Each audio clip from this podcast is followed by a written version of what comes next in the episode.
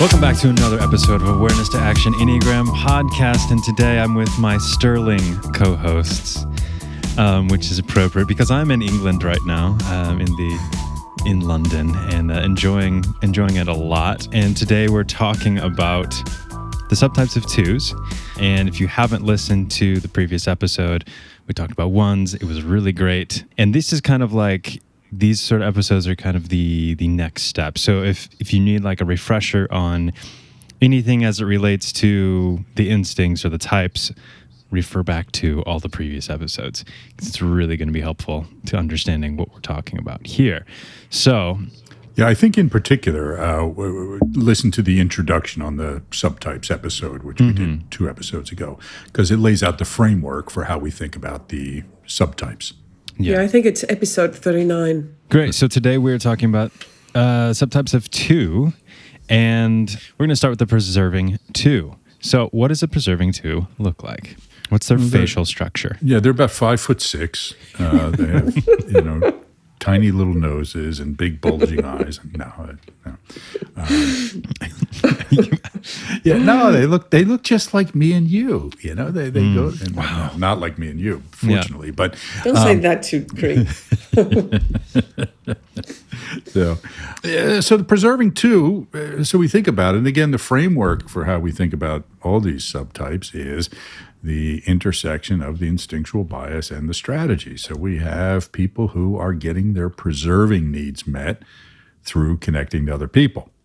Now, in a lot of the Enneagram literature, there's this big emphasis on helping with twos, right? Riso and Hudson even referred to them as the helper in their work. And in our view, the helping is secondary, right? It serves the purpose of connecting and what the preserving do, two is doing is connecting to others to help get their own preserving needs met. Now, there's a lot of emphasis on, you know, in, in a lot of the Enneagram literature, there's this dismissal of the two as somebody who's giving to get right? And uh, so there can be this, uh, you know, negativity cast on the helpfulness of the two that's not always justified, right? Number one, I mean, who doesn't give to get, right? That's just part of human nature. You do, Mario. Well, I, of we course I do, right? And and everybody does. Now, it's it's all about how subtle it is of what we're trying to get in return, right? We might be wanting to get friendship, we might be wanting to get support, whatever it is. And uh, so we want to be careful about questioning the motives of twos any more than we question the motives of other people. I was doing this workshop the other day, and people, it's kind of like we need to understand the motives. And it's like, oh, it's because they are manipulative, or it's is it because they are waiting something back, to, or is it because they are uh, narcissistic? It's like, you know, Everybody can do that. Yeah. They just and many times, most times, it's not conscious. Right. And much of the time, it is genuine, right? Just like everybody else can use the strategy in both adaptive and maladaptive ways, the helping of the two can be either self centered or altruistic, depending on the individual and depending on the circumstances. Okay. So we really want to be careful about the give to get idea. Now, with that said, this the giving to get is actually most visible in the preserving two because it's around helping other people meet their preserving needs to ensure that I get my preserving needs met as well and that you'll be there as a resource for me in the future. Now, it, it's interesting because, you know, I've heard some Enneagram teachers say, oh, preserving twos are not helpers right? That they're actually more self centered and that sort of thing.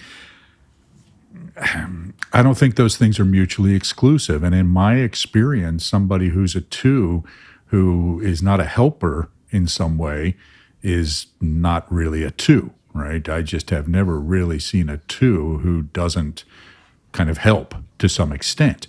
Okay. Uh, even in Sandra Maitri's book, I always like to go back and read uh, her stuff, um, you know, in preparation for this. She refers to the preserving two as quote unquote me first. But she goes on to say that they have a self sacrificing facade. This is the proverbial Jewish mother syndrome, in which she appears to be thinking of others first and putting them ahead of herself, but in fact is really manipulating them in this way on her own behalf. Okay. Now, again, I think Sandra's being a bit harsh there in her assessment of twos and focusing more on the the um, you know the less healthy versions, but they do help. Okay, as a way to get their own needs met. Go ahead, Maria Jose. Yeah, and, and I also think that the preserving twos, they're people in their nest. It's almost like an extension of themselves. Yes. So when they are taking care of them, it's like I'm taking care of myself in a way. My, my my sense of self. It's me and the people in my nest. Yes. So I don't see it as others so much. I mean, at, at some point they get frustrated if they're doing that too much and not taking care of, the, of themselves. But they naturally uh, take care of the people in their nest. Yes, and that nest can extend to the people that they work with yeah. Right. Uh, the people in their social group that they care about. And again, as with all preservers, their social group tends to be tighter and more mm. consistent than with the navigating and the transmitting twos. But um, you're right. They it, it's not like they're going out and trying to, you know, feed the world necessarily. Okay. So it is a there there can be this sort of selfishness that we see in them this desire to be taken care of, this need for support, right? But they're, again, one of the ways they'll ensure that happens is by connecting to people. So, again, it's connected preserving. That's all there is to it. Mm. Okay. I make sure I get my preserving needs met by connecting emotionally to the people who will help me achieve those needs there is a uh, kind of a self-sacrificing quality to them that, that we see, right? But again, they're very selective, as Maria Jose said, very selective in who they make that uh, sacrifice for or to, and uh, it, will extend out as appropriate. And, and also selective about who they want to connect to, because yes. they might be kind of nice with a lot of people, but truly connect, they're very selective. Yes. Why is that?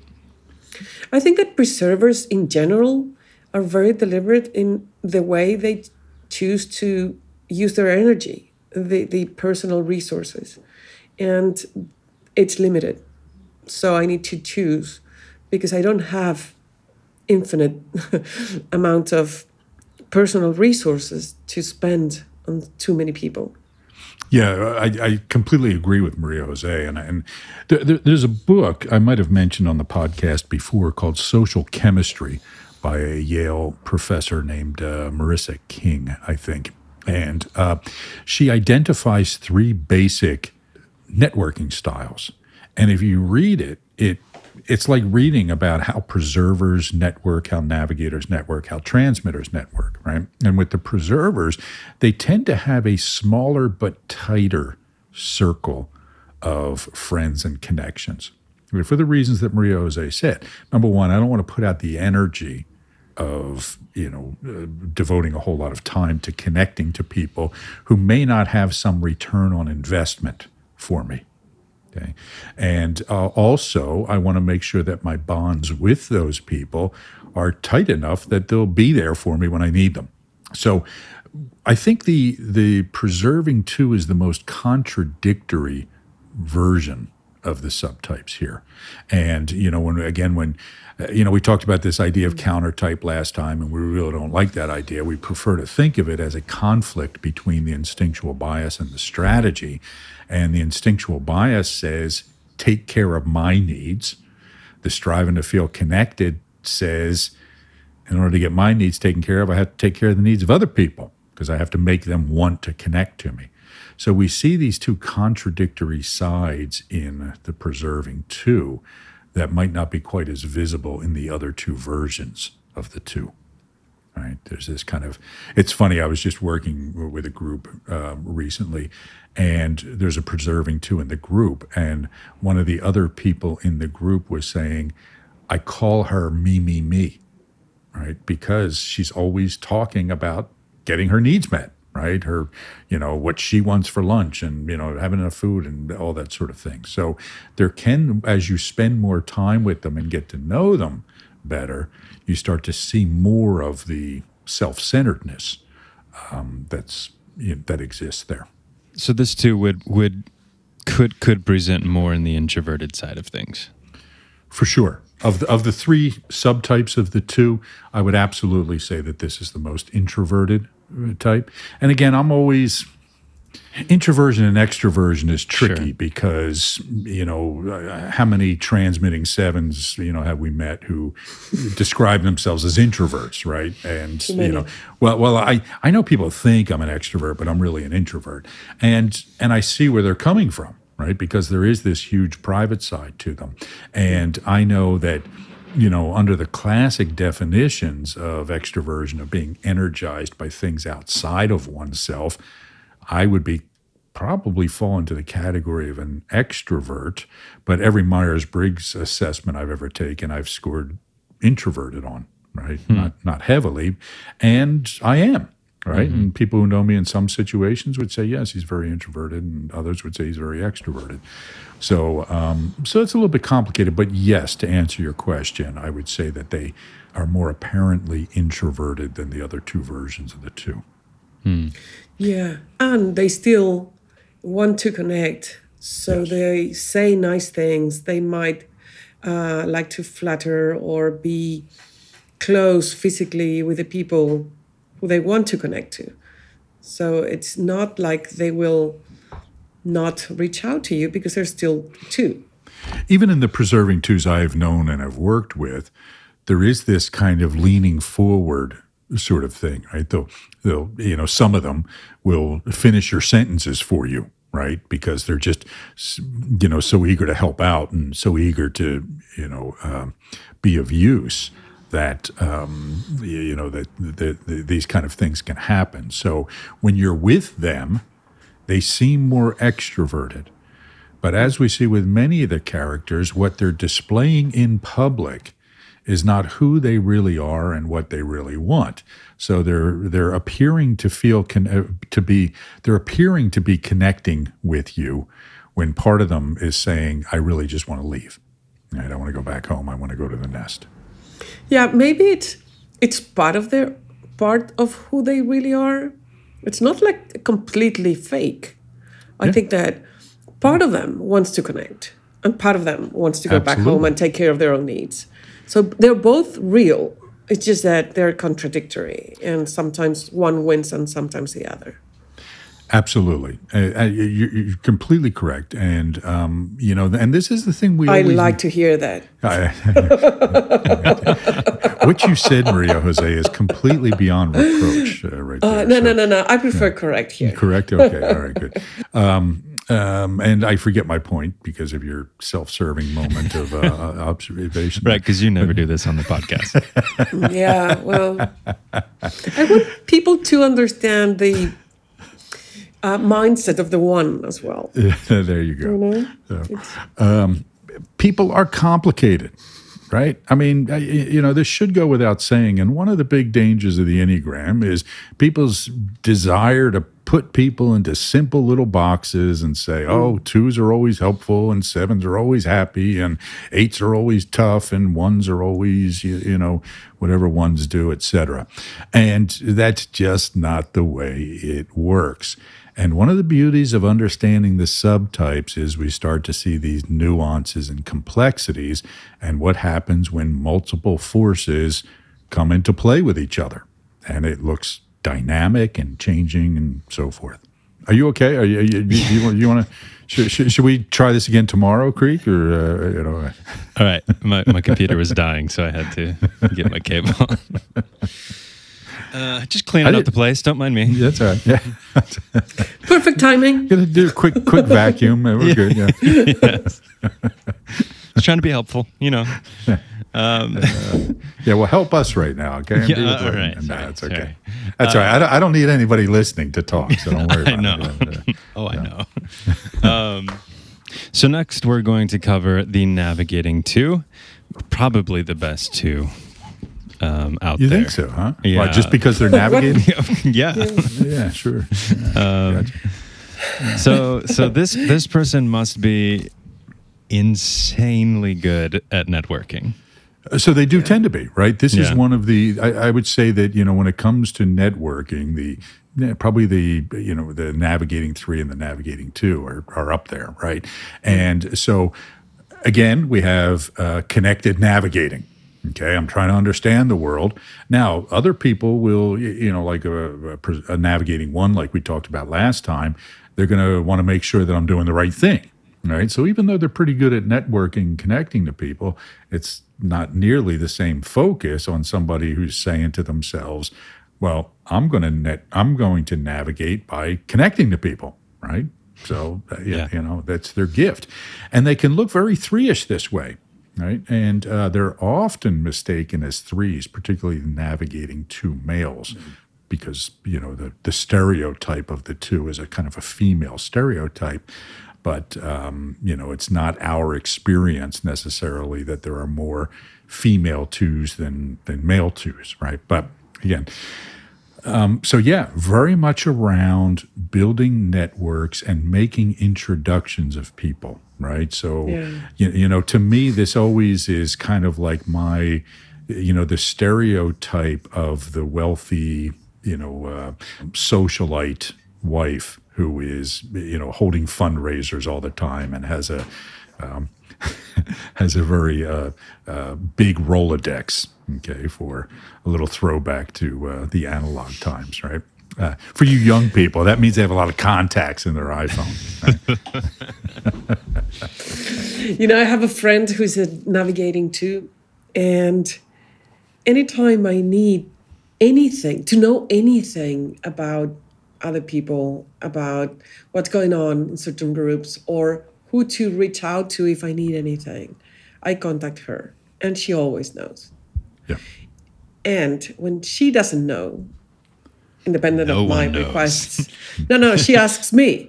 You know, Ah, okay. and and um, yeah, many times I'm able to um, help her, but we know that we can kind of count on each other to. But she's just amazing, and they do look like three like threes, and there's like a status thing that my connections give me. Like I'm friends with this person, I'm friends with that, so I kind of can brag a bit about who I'm connected to, and that gives the feeling of three. I think. Mm. Yeah, and I- and I think the bragging comes from a little bit of a different place about that, right? Now, of course, mm. the you know the the traditional vice of the two is pride, right? So there is this element of I know best, I know what's right, you know, and I'm special and deserve attention, but it's also just kind of a you know just a sense of satisfaction that they feel at being connected to the right people. And again, we're always going to see, you know, depending on what their socioeconomic status is, you know, those quote unquote right people could be different people, right? They're not all, you know, uh, rich donors for charities, right? They could just be the people in the neighborhood or, you know, at, you know, all the, you know, the important people at the school, you know, or whatever it is. But within their environment, they have really great connections and it's what they're wired to do. How else do they look like a three? Is is it just in just sort of this look at me, I know a lot of really cool people? Or is Yeah, no, there other ways? It's not so much that. I think what ends up happening is there's an element of blending in, right? Of of fo- you know of understanding how I need to look in this environment to play you know the role I want to play. It's of you know how you know what skills I need to have, what abilities I need to have, an effort you know to put in to make these connections happen. It- you know, so all of these things look sort of three-ish. There's a big image consciousness in this because if I'm trying to connect to the right people, then I need to look the right part, and that can you know people can assume that that's a three right? When not necessarily. There are a lot of people who are focused on looking the right part. Yeah, for different reasons. Yes. Now, one of the differences here between the three and the two, and uh, you, you know, when it comes to navigating twos, is that The navigating two is usually more comfortable being the king maker than the king themselves, right? They take a lot of pride in being behind the scenes and making things happen and elevating other people. And, and knowing that it's their agenda, exactly what's uh, moving things forward. Right.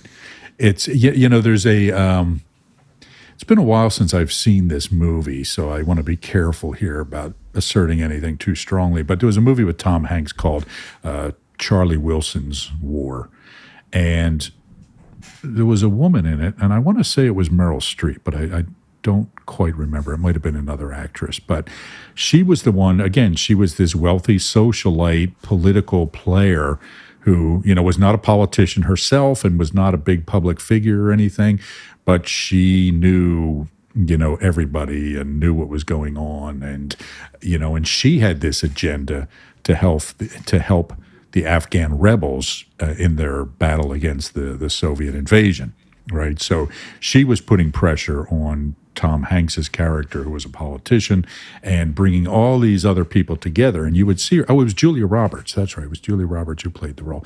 And you would see her kind of working in the background, right? You know, going from one person to another and schmooze, schmoozing and cajoling and, you know, uh, seducing.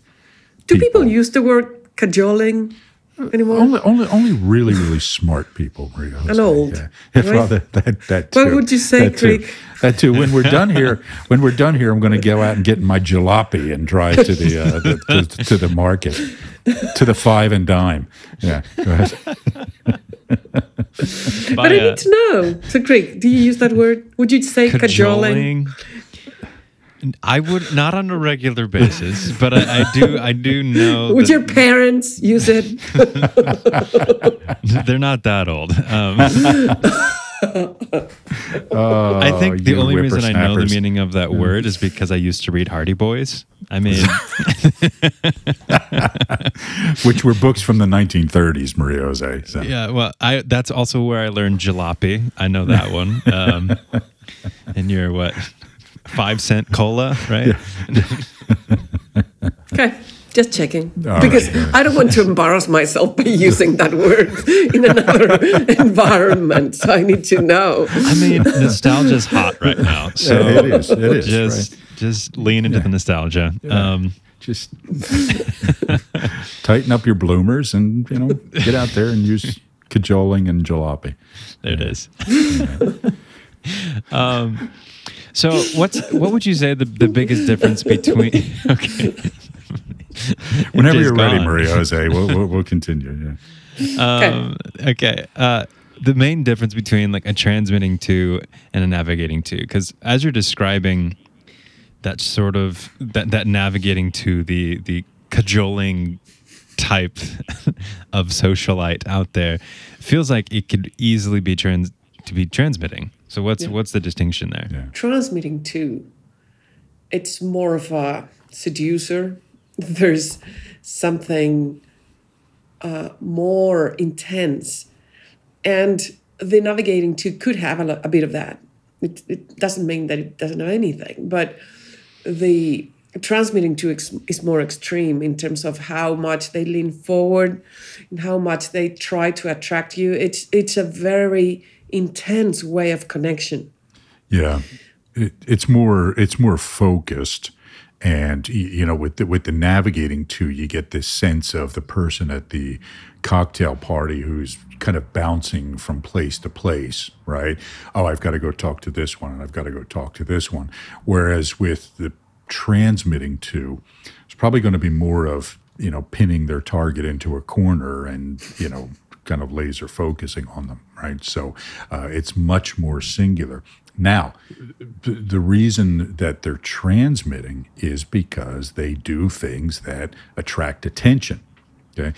And so again, we got to remember that what the transmitting instinctual bias is all about is increasing the probability that I'll find a mate, right? Or a way to pass on my genes, my ideas, right? So it's, I have to attract the attention of potential prey and then have the tools to go and close the deal. So, um, w- what you'll see in kind of the more extra version of the transmitting two is more of a display behavior. Go ahead. At the risk of maybe stereotyping a bit or a lot, um, if we're talking about the fundraising, Yeah. I can picture the navigating two organizing everything, doing all the connections, and then having someone be in front of people, talking to them, not needing to be on stage necessarily. They can, but they don't need to. There's this uh, satisfaction is in seeing that all this is happening because I made it happen.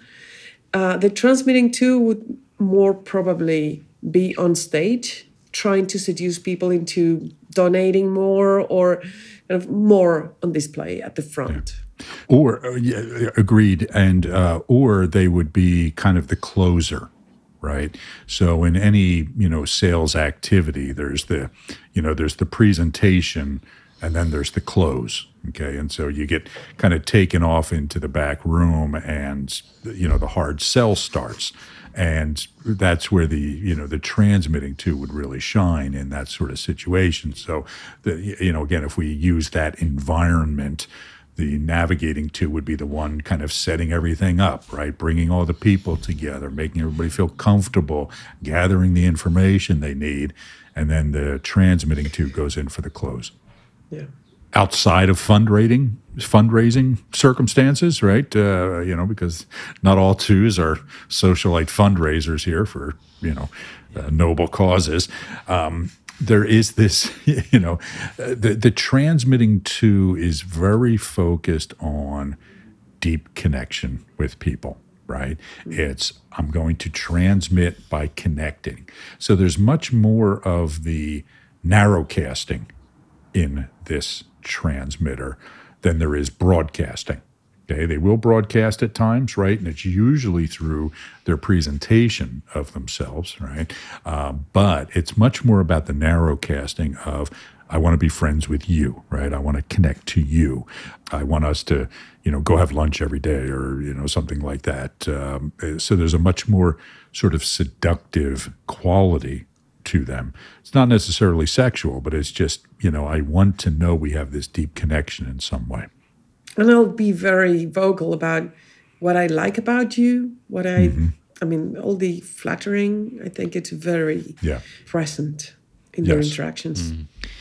They are also they're also more emotional than the navigating two and the preserving two, more uh, intense in the uh, emotions they display, either anger or sadness Yeah. than the other two. Yeah, there can be more of a, a volatility to them, right? Um, and again, all twos can be volatile, right? There's this one stereotype is that they're always pleasing people, they're always sweet, they're always happy, they're always nice. Nobody's always anything. Um, and so twos have this more volatile side to them, but the transmitting two can be the most volatile. Like Maria Jose said, they can be, you know, more emotional in the, you know, in the highs and lows of emotion as well, right? Um, so, They they they might uh, be confused with fours, yes. especially women. I think. Yeah. And I, I've seen men too. I mean, I've had male clients who I thought were fours for a while until I realized they were transmitting twos. It's happened a couple of times uh, because there is this. There's this intensity, right? There's this intense emotionality very often that just feels uh, fourish, okay, like a transmitting four almost. Uh, and then you start to see that no, it's different because it's much more dependent on the behavior of the others, right? It's much more reactive to the other than it is about processing their own emotions in some way. What would be that main difference between a transmitting two and a four? Yeah, so I think it's that idea of being um, much Other more than they're ti- not as unique. Well, Yeah. they're a dime a dozen. Yeah, for, yeah, for sure. Right. So um, uh, that's another old saying, I guess. Right. So um, There's nothing, nothing you can buy that's a dozen that's only a dime. That's, that's I'm very bucks a dozen? self-conscious now. Yeah, I'm very self-conscious about my, my oldisms. Age. your 1930s language. Yeah. Got it. Yeah. Listen here, sweetheart. I, I think again the, the, the key difference would be the dependence on the individual other regarding the two's behavior. What I mean by that is when I'm getting what I want from you, when I'm getting the reaction I want from you, I'm happy. And when I'm not, I'm angry. Right. Whereas with the transmitting four, it's more about what's happening inside of me that is driving my temperament. Now, that's what's happening inside of me, maybe a reaction to the world around them and how they're being perceived and whether they're being appreciated, but it tends to be more generalized even in the transmitting four. Uh, but with the uh, transmitting two, I'm unhappy because so and so is not providing me the attention I want or the recognition I want or the love I want or whatever. I see that in fours as well, though uh, of just I'm not happy because I'm not getting that sort of attention. Is is that just the line to two or? Well, it, it, a it, it, can be that. B it can be this is fairly natural uh, in everybody, but I think it's the amount of the time in which this is happening, right? So for the transmitting two, that's almost always what drives their mood, right? Whereas with fours, it can drive their mood some of the time, even frequently, but not nearly as much as it does the transmitting two. So to close out the episode, uh, let's go through the pattern of expression for each uh, for each each subtype. Subtype. There it is. Right. for each subtype. I think it's yeah. Yeah. It's, I think it's because you're in a different time zone, Creek. Oh, gosh. and you're you're thinking with the opposite side of your brain, given that you're. In, uh, yeah, so. so. let's start with let's start with the preserving pattern of expression, sure. uh, as in. Yeah. yeah. So the pattern of expression is zone of enthusiasm, zone of inner conflict, zone of uh, indifference. Indifference. Thank you. And um, so, obviously, for preservers, the zone of enthusiasm is the preserving domain, which is why why they're preservers in the first place. We would call them something else if it wasn't. So it's you know it's they're focused on getting their preserving needs met. Okay. Now, the navigating domain would be the zone of inner conflict for preservers. So they want to connect to people, they want to navigate, they want to know what's going on, they want to engage, but only up to a point. Okay, so I want to go to the party, but I don't want to stay that long. I want to go back to my nest. And this is always what's going on with preservers. You might not know it, you might not see it, but they really do want to go out into the world, and then they really do want to leave it once they're there to go back to the nest. Okay, and, and, and they also have this sense as all preservers that they're not that great at it that they feel like there's something they're not doing well enough. Which which makes them even more ambivalent about mm. it in the first place right? Because we don't like to do things that we don't feel comfortable with. And this is what we see in the zone and it's why we call it a zone of inner conflict because we're drawn to it but we don't feel like we're as great at it as we could or should be so we have this ambivalence, and ambivalence doesn't mean indifference, it means two sidedness, right? It's kind of a love hate in the zone of inner conflict. When it comes to the transmitting domain, it's just not something they're interested in, right? You almost never see preserving twos who want to be the center of attention, right? Who want to be, you know, the person out front, the person leading the way. I have seen preserving twos who are managers and, you know, occasionally leaders, but it's really not where they're going to feel most comfortable because it just sucks up too much of the resources. So the navigating two, we got navigating in the zone of enthusiasm. We have uh, transmitting in zone of inner conflict, and we have preserving in the zone of indifference. Yeah, yeah. So th- that's the way it works out, right? So you'll see this in navigating twos. You'll see this seductiveness that we talked about with the transmitting two, but it's more fleeting, right? And again, I'll have to go back and watch uh, Charlie Wilson's War because I think it really is a great example of this character in the Julia Roberts character. So there is this sort of seductive behavior, but it's fleeting right? And it's very deliberate and it's very conscious. So the seductiveness in the transmitting two is usually more of an um, you know, it's not a flirty sexual seductiveness. It's more- Navigating? I'm sorry, navigating. Yeah, thank you. Um, the the in in the navigating two, it's it's more about you know making a good argument and being kind of proud of myself for making good argument and letting you feel like you're in on the secret in some way right is a big part of it so i'm going to share some information with you um, in general right a piece of gossip or a piece of you know useful information for what you're trying to achieve Or or tea, as the kids say. uh, why would they say that yeah. Is that what is what does that mean what, what is it? Just spilling the tea. spilling the tea? Um, okay But like, is that what they the- say in london where you are no, creek no, or it is, that that is really? a, that is, that's a thing. That's a across thing, yeah. I've, I've yeah. heard that. Really? I've heard that. Yeah. yeah. Spill the tea, Yeah. or what's the tea on that? That's, Wow. that's- for all our get younger listeners, I got to get yeah. out more, man. as with all navigators, it's when it's part of your role, when uh, you feel comfortable in a particular environment, you might display those more kind of transmitting behaviors for a while. But it needs to be kind of your role, your space, uh, without fighting for it too much. Navigating twos can show that. Yeah. There, when it comes to the zone of indifference and the preserving domain, it's just not going to be what they pay attention to, right? Um, if, if I'm out, you know, and around and connecting to people and wanting to get information about people, I'm not going to be a homebody, right? There, there's just no sense in wanting to be in the nest if what motivates me is getting out into the world and connecting to people. So their helpfulness towards others is going to be more around information than it is around, you know, bringing them a pie or something. I heard someone who said that at home, people, their family, and I think he's a, um, this person is a navigating two.